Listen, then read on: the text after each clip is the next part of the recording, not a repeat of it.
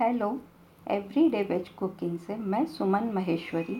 आज के पॉडकास्ट में मैं आप सबके साथ गपशप करते हुए आलू के टूक की एक बहुत ही आसान सी रेसिपी शेयर करूँगी। जल्दी ही नवरात्र शुरू होने वाले हैं। इस बार व्रत के दौरान आप यह रेसिपी ज़रूर ट्राई करें। यकीन मानिए, आपको और आपके परिवार में सबको यह बहुत पसंद आएगी। अपन सब यह बात अच्छी तरह से जानते हैं कि दुनिया के कई हिस्सों में आलू एक मुख्य भोजन के रूप में जाना जाता है। यह एक बहुमुखी और विनम्र जड़ वाली सब्ज़ी है और इसका उपयोग लगभग सभी प्रकार के व्यंजनों में किया जाता है।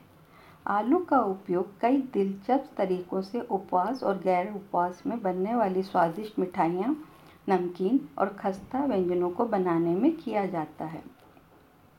आज मैं तली हुई कुरकुरी, चटपटी, आलू के टूक की रेसिपी शेयर कर रही हूँ, जो कि एक लोकप्रिय चाय के साथ का नाश्ता है। इस रेसिपी में आलू को गहरे सुनहरे रंग का होने तक तल लिया जाता है। फिर आलू को चपटा करके मसालों के साथ भून लिया जाता है। बनाने का तरीका बहुत ही सरल और आसान है। आइए, अब आप तीन से चार सर्विंग के लिए सामग्री नोट कर लें। आलू के टूप बनाने के लिए आप लीजिए दस छोटे आलू, दो हरी मिर्च, आठ से दस करी पत्ते, आधा छोटा चम्मच जीरा, आधा छोटा चम्मच तिल, पौन छोटा चम्मच लाल मिर्च पाउडर, चौथाई छोटा चम्मच अमचूर पाउडर, नींबू का रस इच्छा अनुसार स्वाद के अनुसार सेंधा नमक, आलू तलने के लिए देसी घी या तेल। अब आप बनाने का तरीका नोट कर लीजिए। आलू धोकर छील लें और दो हिस्सों में काट लें। एक कांटे की मदद से सभी आलूओं को समान रूप से गोद लें।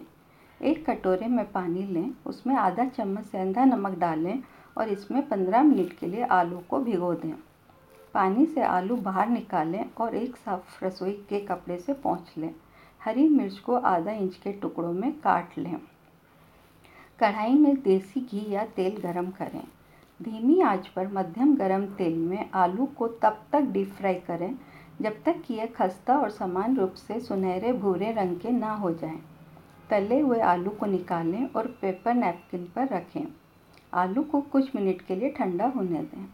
अब प्रत्येक आलू को हथेली के बीच में लें, हल्के हाथों से दबाएँ और इसे चपटा कर लें।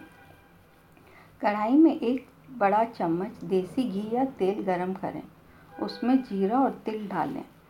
जब यह तड़कने लगे, तब करी पत्ता और हरी मिर्च डालें और कुछ सेकंड के लिए भूनें। अब इसमें चपटा किया हुआ आलू डालें और लाल मिर्च पाउडर, नमक और अमचूर पाउडर भी डालें और इसे हल्के हाथों से मिलाएँ और एक मिनट तक भुनें और आँच बंद कर दें। स्वाद के अनुसार नींबू का रस निचोड़ें।